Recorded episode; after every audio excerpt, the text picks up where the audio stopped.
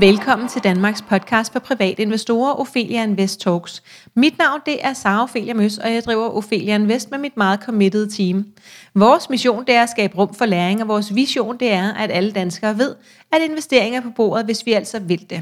Strukturen er, at vi udkommer 2 gange ugentlig, nemlig fredag og lørdag, og podcasten varer cirka 30 minutter.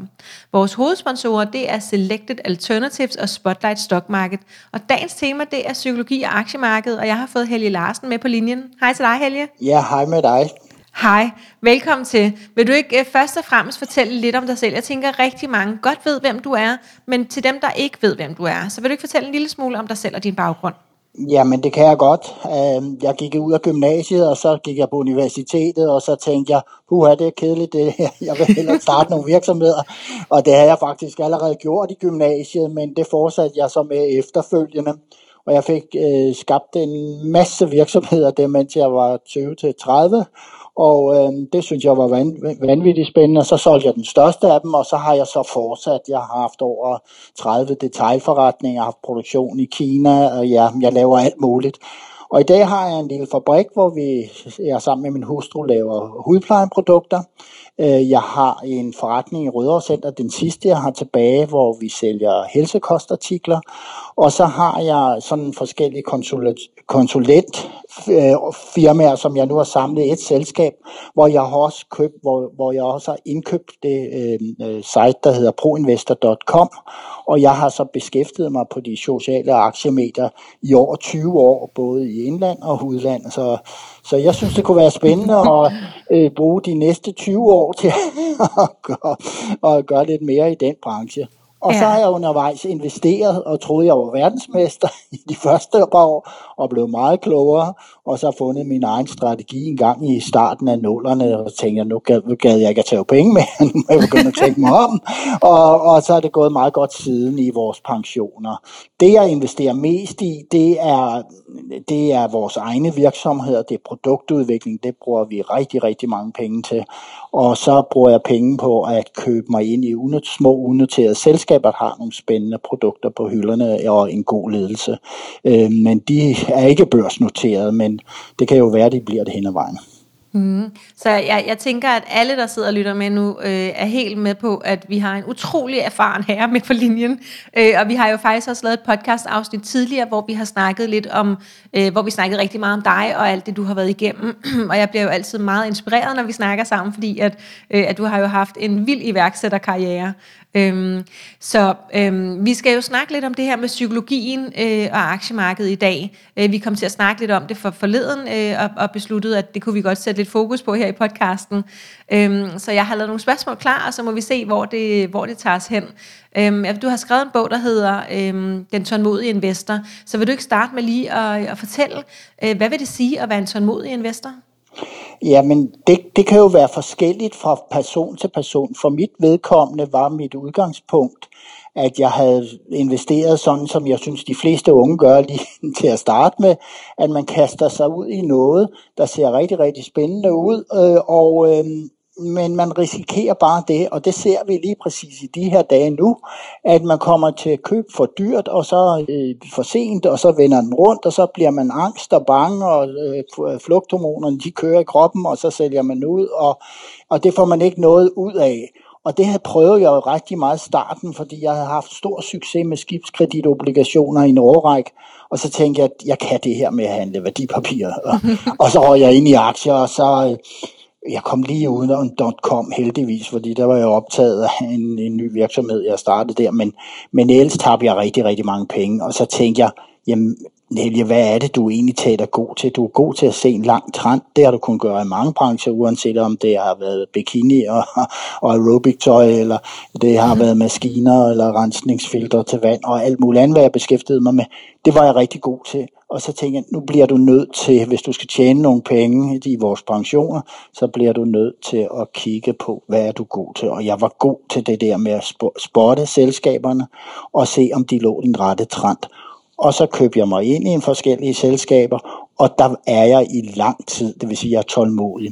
Jeg er også tålmodig af en helt banal årsag, og det synes jeg rigtig mange af dem, der ikke beskæftiger sig med virksomhed og virksomhedsdrift i dagligdagen, de skal bare tænke på, at hvis du køber de store gode aktier, jamen så stiger aktierne jo over tid. Det er der jo masser af statistik på. Så hvis man ellers køber sig ind i det, eller nogle indeks, jamen så kan man være en tålmodig investor på den måde. Men jeg er en tålmodig stockpicker, og jeg har købt Novo i 1993 til et par kroner fra aktier, og dem har jeg stadigvæk i en pension.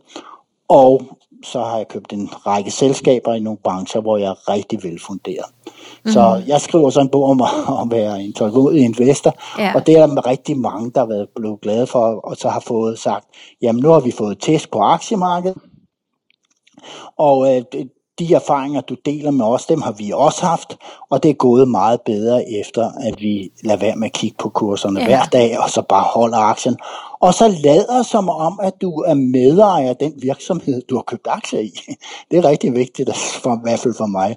Jamen, jeg er Novo. Mr. Novo, tænker jeg sådan tit om mig, fordi jeg har haft den i så mange år, og jeg ved en masse om diabetes og insulin og kropsreaktioner og GLP-1 og alt det der.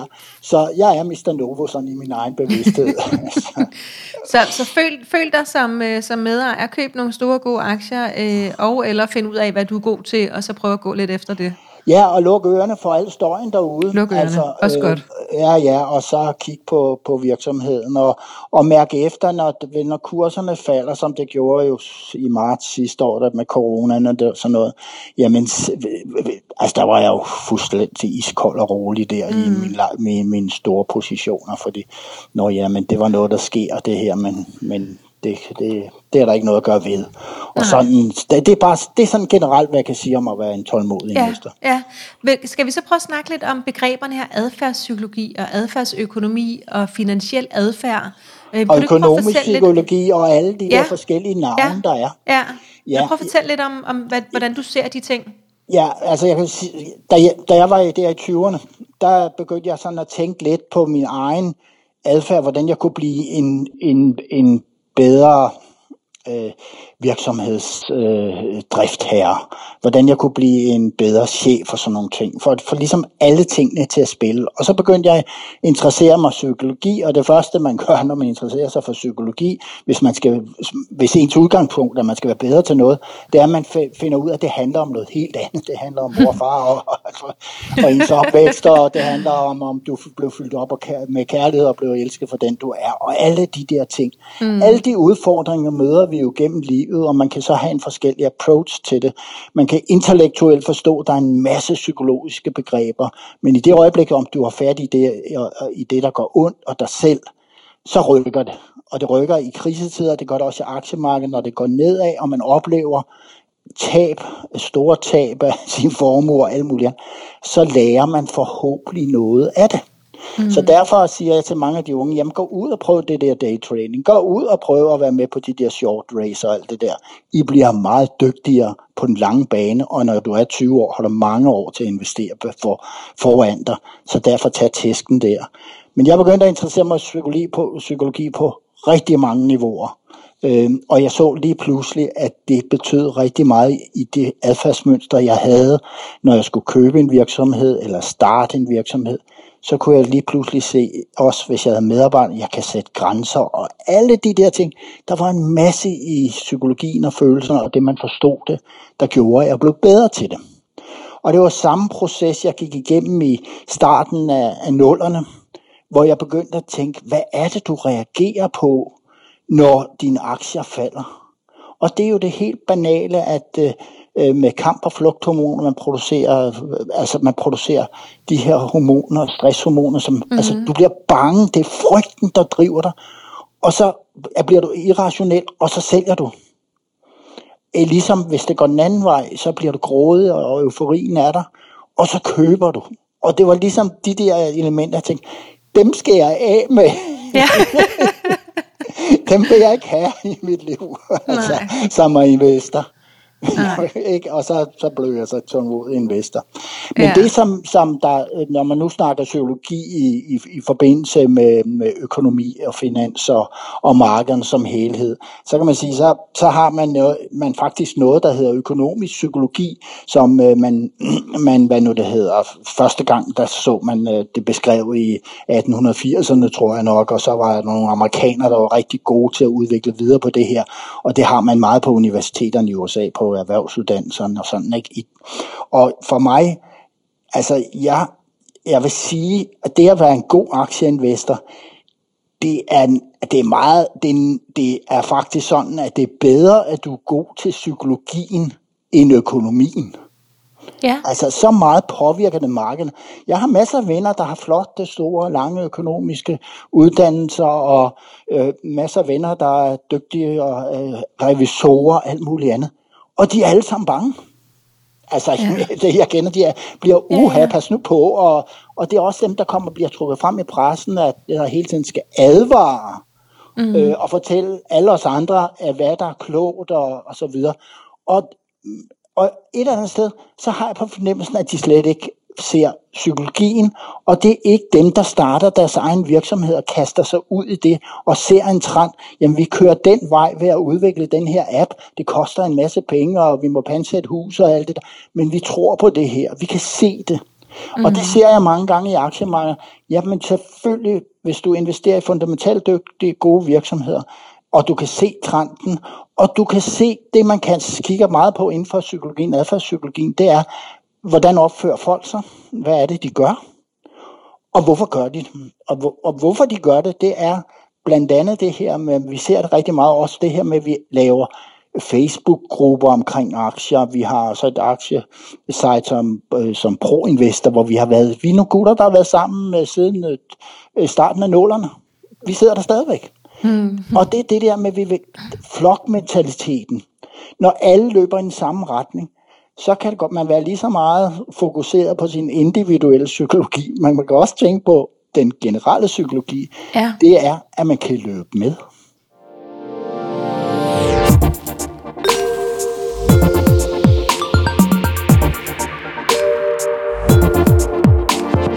Ophelia Invest Talks er sponsoreret af investeringsfællesskabet Selected Alternatives. Deres mission er at gøre det lettere at være investor i et komplekst investeringsmarked. Med en investering hos Selected Alternatives får du adgang til stabile investeringer inden for ejendomme, bæredygtig energi og grøn omstilling. Investeringerne er fordelt på projekter i hele verden med fokus på stabilitet og klima. Ikke hver for sig, men samlet i én aktie. Investeringerne starter fra 750.000 kroner. Er det godt at løbe med, Helge? Det er rigtig godt at løbe med, men det er også godt at kunne komme ud. Altså, inden folk falder ud over kanten, ikke? Ja, og der kan vi jo snakke om en lang trend. Det er godt at være med i en lang trend, hvor der er mange, der er på. Og så på de korte trends, det kan jo være sådan noget, der må man sige, psykologien bliver, der ender vi over i noget euforisk, forførende noget, der gør skruet i. Ja. Og det er den følelse. Jeg kender det selv, jeg var inde i 2008 var jeg inde i en aktie, der hedder Castera Energy. Jeg købte den til kurs 2 i 2006 og 2007. Og sådan. Jeg lå dernede, og så kørte de op til 30. Og jeg kan huske, at jeg sad med de der meget store positioner. Jeg beskrev det i min bog, Den tålmodige investor. Der var jeg ikke tålmodig dengang. Nej, det havde jeg været, men jeg var alt for risikobetonet med at have så meget af den. Og så kan jeg huske, at min hustru og jeg, vi kiggede, altså vi skulle så, børnene flytte hjemmefra, hvad skulle vi nu? Så tænkte vi skal have, vi boede i rækkehus, vi skal have et kolonihavehus. Så kiggede på kolonihavehus. Så steg aktierne mere. Så begyndte vi at tænke, nu skal vi have et lækkert sommerhus op i Gilleleje. Så kørte vi det op og kiggede på dem, ikke? Og så blev det så, vi havde jo så et par islandske heste gående, så vi kunne måske købe sig et sted, hvor der var plads til dem. Og så kørte vi til Fredensborg, og så kiggede vi på alle de steder, og der var nogle ridebaner og sådan noget. Og til sidst var aktierne steget så meget, så vi endte med at kigge på sådan noget med et stort ridehus og alt muligt andet, og pensionater og så videre.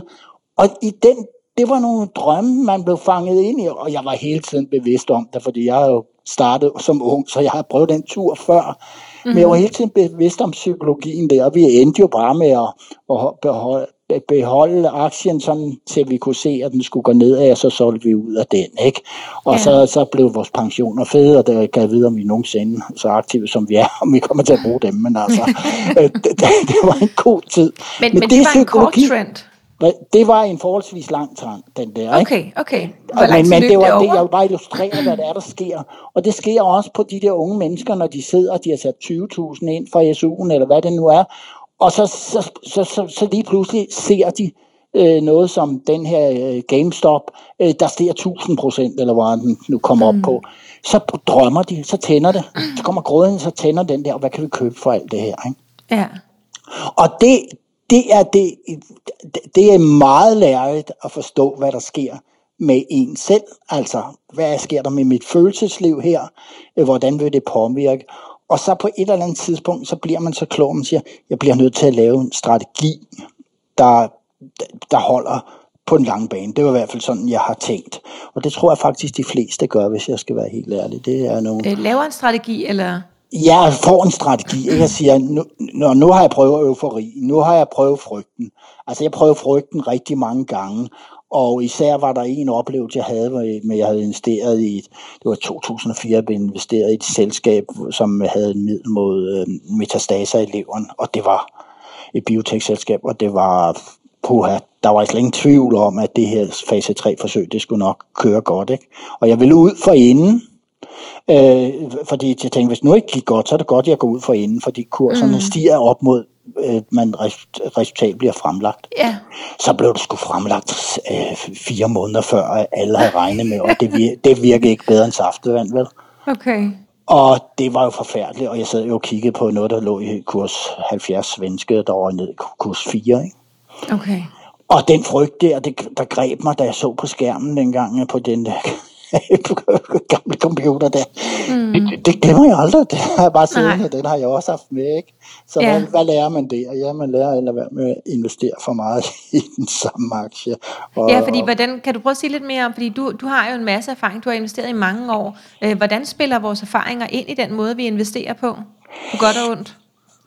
Altså, og det har jeg faktisk sådan lige snakket lidt om nu her. Altså, vores erfaringer gør forhåbentlig, altså det, at man tænker sig om for hver gang. Altså generelt synes jeg, man som erhvervsmand, men også som lønmodtager, alt muligt, man bliver nødt til at, det er en rigtig god idé at tænke over det, man gør. Og hvorfor man gør det. Og det gælder også i dit parforhold. Og sådan, altså, hvis jeg nævner et parforhold, jamen det der fører bare til skænderi hver gang. Yeah. Så find dig for søren ud af, hvad du gør, og hvorfor du gør det, at det er adfærdspsykologi, ikke? Du gør det her, og hvorfor gør jeg det? Det gør jeg, fordi det gjorde min far med min mor, eller et eller andet. Hvad gør du, og hvad betyder den opførsel, du har, eller den handling, du har i dit forhold?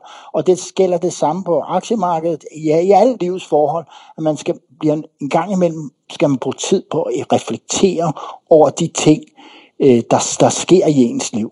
Fordi man kan ikke gå igennem livet, uden at det er optur og nedtur, og det er det på privatfronten, men det er det også på aktiemarkederne, og det er det også, hvis du har en virksomhed, og det er det også i den virksomhed, du er ansat i. Så jeg vil sige, det der med at reflektere over de ting, du gør, og så sige, hvad kan jeg gøre det anderledes? Der er ikke noget galt ved at lave fejl. Det er virkelig det, der styrker dig i længden, det er, at du laver fejl undervejs og lærer dem. Det, der er noget galt, det er, at du laver den samme fejl hele tiden.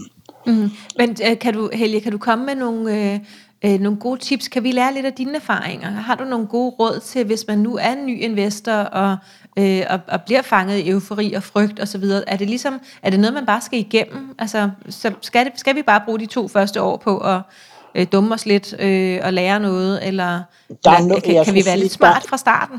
Der er nogen, der egner sig til den der meget korte handelsmønstre.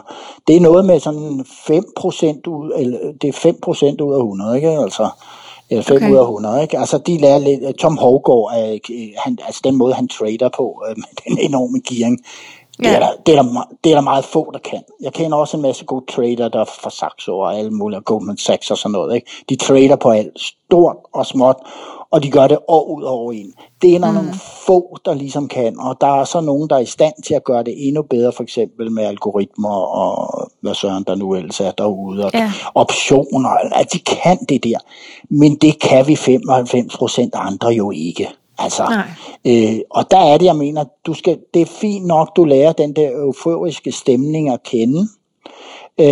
Lad nu være med at putte for mange penge ind i den samme aktie. Det er det, vi ser på, der er visse grupper på Facebook og sådan noget, de løber alle samme vej. Og når man løber samme vej på en aktie, som fundamentalt ikke er værd at investere i, så er der altså nogen, der brænder sig ganske gevaldigt. Og det er de sidste, der kommer ind. De første, der starter euforien, kan sagtens være semiprofessionelle trader og alt muligt andet, der bruger medierne, de her sociale medier på den måde. At jeg ser, at der sidder nogle gave folk rundt omkring, og de begynder at bygge deres positioner op måske et år før. Ja. Ikke? At der sidder de i de her. De kan godt se, at der er noget sexet i aktien. Man skal lige, og det er et udtryk, jeg har brugt mange gange. Man kan tage to aktier, og begge to er fundamentalt lige gode. De er i gode trends og det hele. Men alle køber kun den ene. De på en eller anden måde er folk, de har set på noget. Det, der sker inden for det, man kalder socialpsykologien, det er, at mange, vi gør meget af det, andre gør. Og det gør vi simpelthen, fordi vi er usikre på, om vi selv gør det rigtigt. Mm-hmm. Så vi undersøger ikke.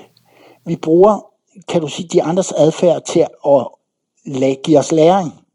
Og hvis andres adfærd er, at de køber aktie A, så er det den læring, og så gør vi det samme som de andre, fordi det der flokmentalitet gør os trygge. Alle vil have den aktie. Men der kan jo godt være en aktie B, som er død. Interessant. Men den har ikke ligesom blevet sexet, fordi der er ikke nogen, der kigger på den. Altså det er ligesom den, undskyld, jeg siger en pige, der sidder tilbage med balkortet, eller den alt det der, vi kender, ikke? Eller det kan også være en mand, ikke? Der er ingen, der byder op til dans. Men den forskel kan der være. Og der, hvor jeg har så haft en styrke, da jeg sådan ligesom kom igennem hele den der læring, psykologiske læringsproces, det var, at jeg kunne finde B-aktie B. Og købe B'erne, mens ingen andre ville have den. Og så pludselig en dag, så var folk blevet trætte af A'erne, eller der var sket noget i selskabet, og så var B interessant. Ja. Og det der med, at ja, men folk vil løbe i den samme retning. Vær med, hvis det er givetigt for dig, pas på den korte bane, når euforien er meget stor. Ja. Og så er der en anden ting, vi har tendens til at gøre, og det er også rigtig psykologisk, og det har meget også det her med psykologien at gøre, det er det der med, at der er jo nogle mennesker, vi beundrer på en eller anden måde, og har respekt for. Ja. Og det er der også på de sociale aktiemedier. Der er nogen, der skriver blændende godt, formulerer sig godt, trækker alle de rigtige ting frem i indlæg og så videre. Kan alle de her trigger, der ligger fremover, det kan de til fingerspidserne, det stiller de op. Og det kan vi blive forblændet af. Men personen laver en analyse, som er god, men vi har en tendens til måske ikke lede efter hårene i suppen, det springer vi over, hvis vi begynder at beundre adfærden, altså det, og det, som er produkt af det menneskes adfærd. Og så søger man derhen.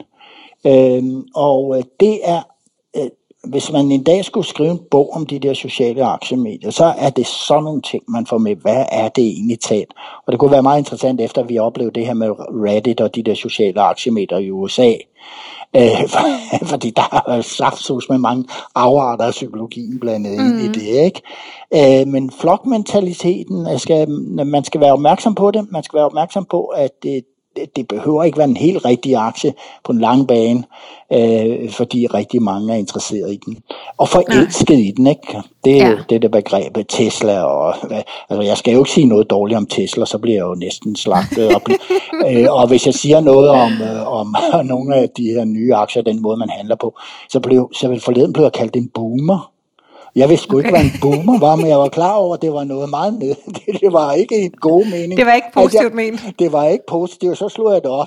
Nå, okay, jeg er så en hvad er det, sådan en bedre bedre vidende boomer men det er altså, den erfaring har du jo også, altså jeg tænker, du har fortjent at få lov til at være bedre vidende med den store erfaring, du har. Jeg skal lige høre, Helle, du sagde det her med, at det er godt at være spredt.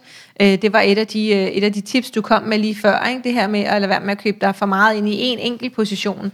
Så hvor mange positioner synes du, man skal have, hvis vi nu antager, at man sådan er relativt ny og er i starten af sin investeringskarriere, men man synes, det er spændende at vælge aktier selv, og man så ellers går efter nogle store, relativt fornuftige aktier. Hvor mange forskellige aktier bør man have?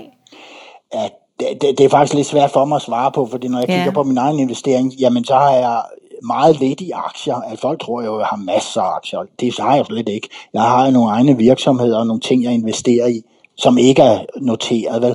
Ja. Så det andet er bare ikke vores. Men jeg kan sige, hvad jeg selv har. Jeg har en 7-8 stykker, og det har passet fint i siden starten af nullerne. Det har jeg liggende i vores pensioner.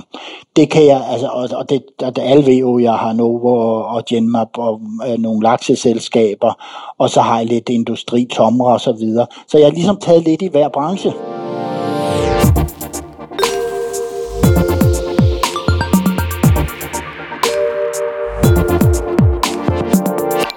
Ophelia Invest Talks er sponsoreret af børsens Spotlight Stock Market. Siden dag 1 har Spotlight arbejdet for at skabe bedst mulige betingelser for vækstvirksomheder, så de har adgang til ekspansionskapital og aktiemarkedets fordele.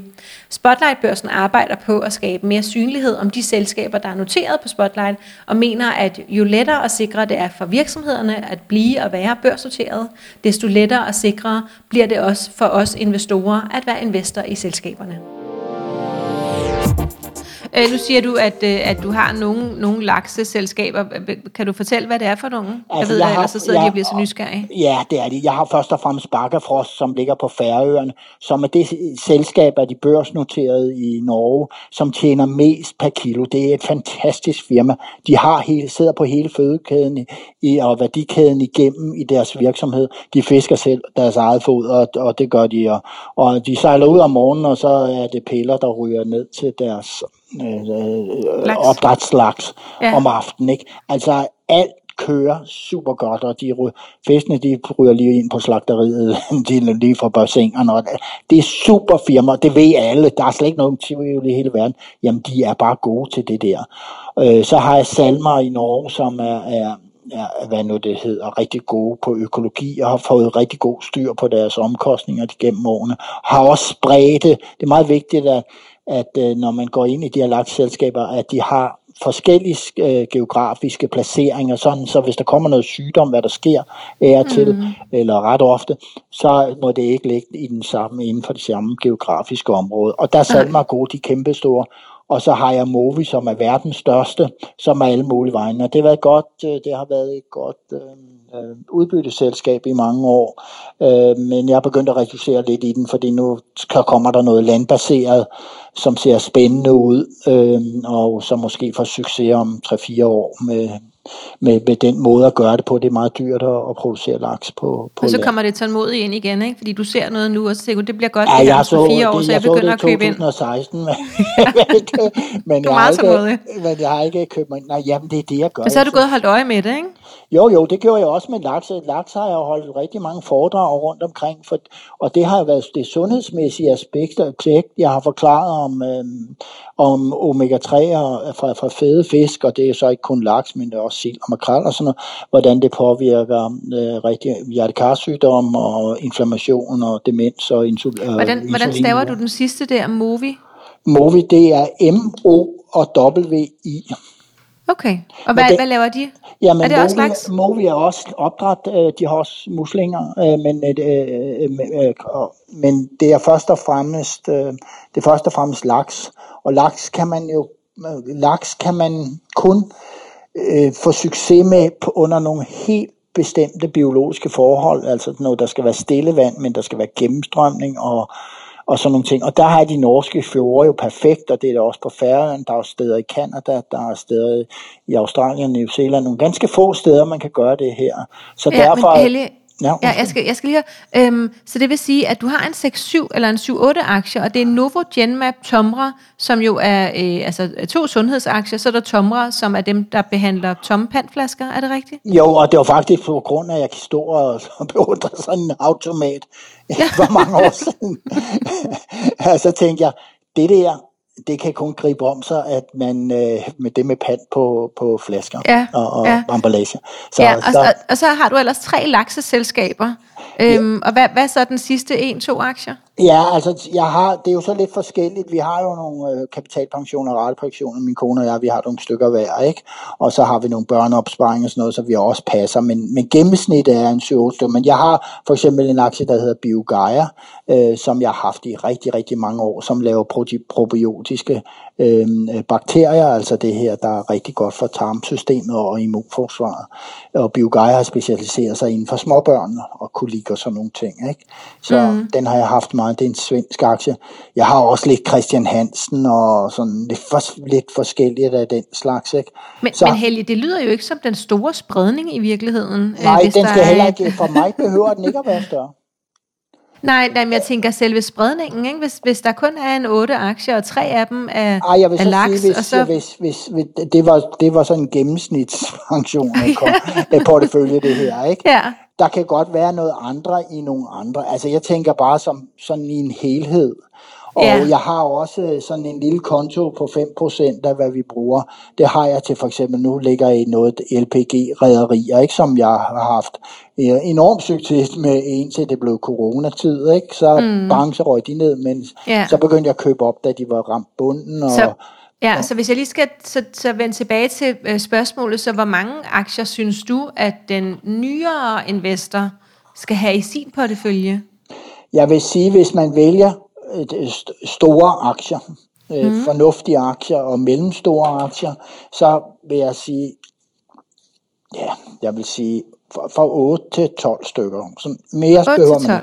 Fordi jeg oplever jo rigtig mange, der har en utrolig spredning. Ja. Og når jeg så løber igennem, så tænker jeg, jamen mange af de selskaber er jo faktisk ens, og den måde man vægter den ene frem for den anden, der kan jeg jo se, men det her selskab i den samme branche har et større vækstpotentiale end den, og så, altså jeg går det spadestik dybere. Hvis jeg skulle have mange aktier, og jeg havde en stor kandidatbænk, så ville jeg altså virkelig gå i dybden med de enkelte selskaber i det omfang, jeg kan med den viden, jeg har med, og de evner til at se sådan nogle ting, som jeg har i nogle brancher, så vil jeg virkelig gøre meget ud af det. Men der er ikke noget, der er faktisk ikke noget statistik inden for det her med, hvor stor spredning man skal have, der viser, at når man kommer op 8, 10, 12 stykker, så er der ikke nogen, der siger noget som helst, at det er bedre at have 20. Nej. Eller 30. Helge, det var simpelthen det, vi nåede. Tiden har gået. Nej, det er det. Jeg ikke snakket nok psykologi. Jo, det gjorde vi. Men hvad synes du er det vigtigste, lytteren skal tage med sig fra i dag? Ja, jeg vil sige, det der med, at det er okay at prøve de her ting.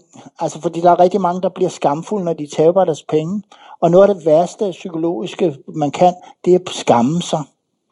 Og rigtig mange skammer sig, så de fortæller aldrig om deres tab.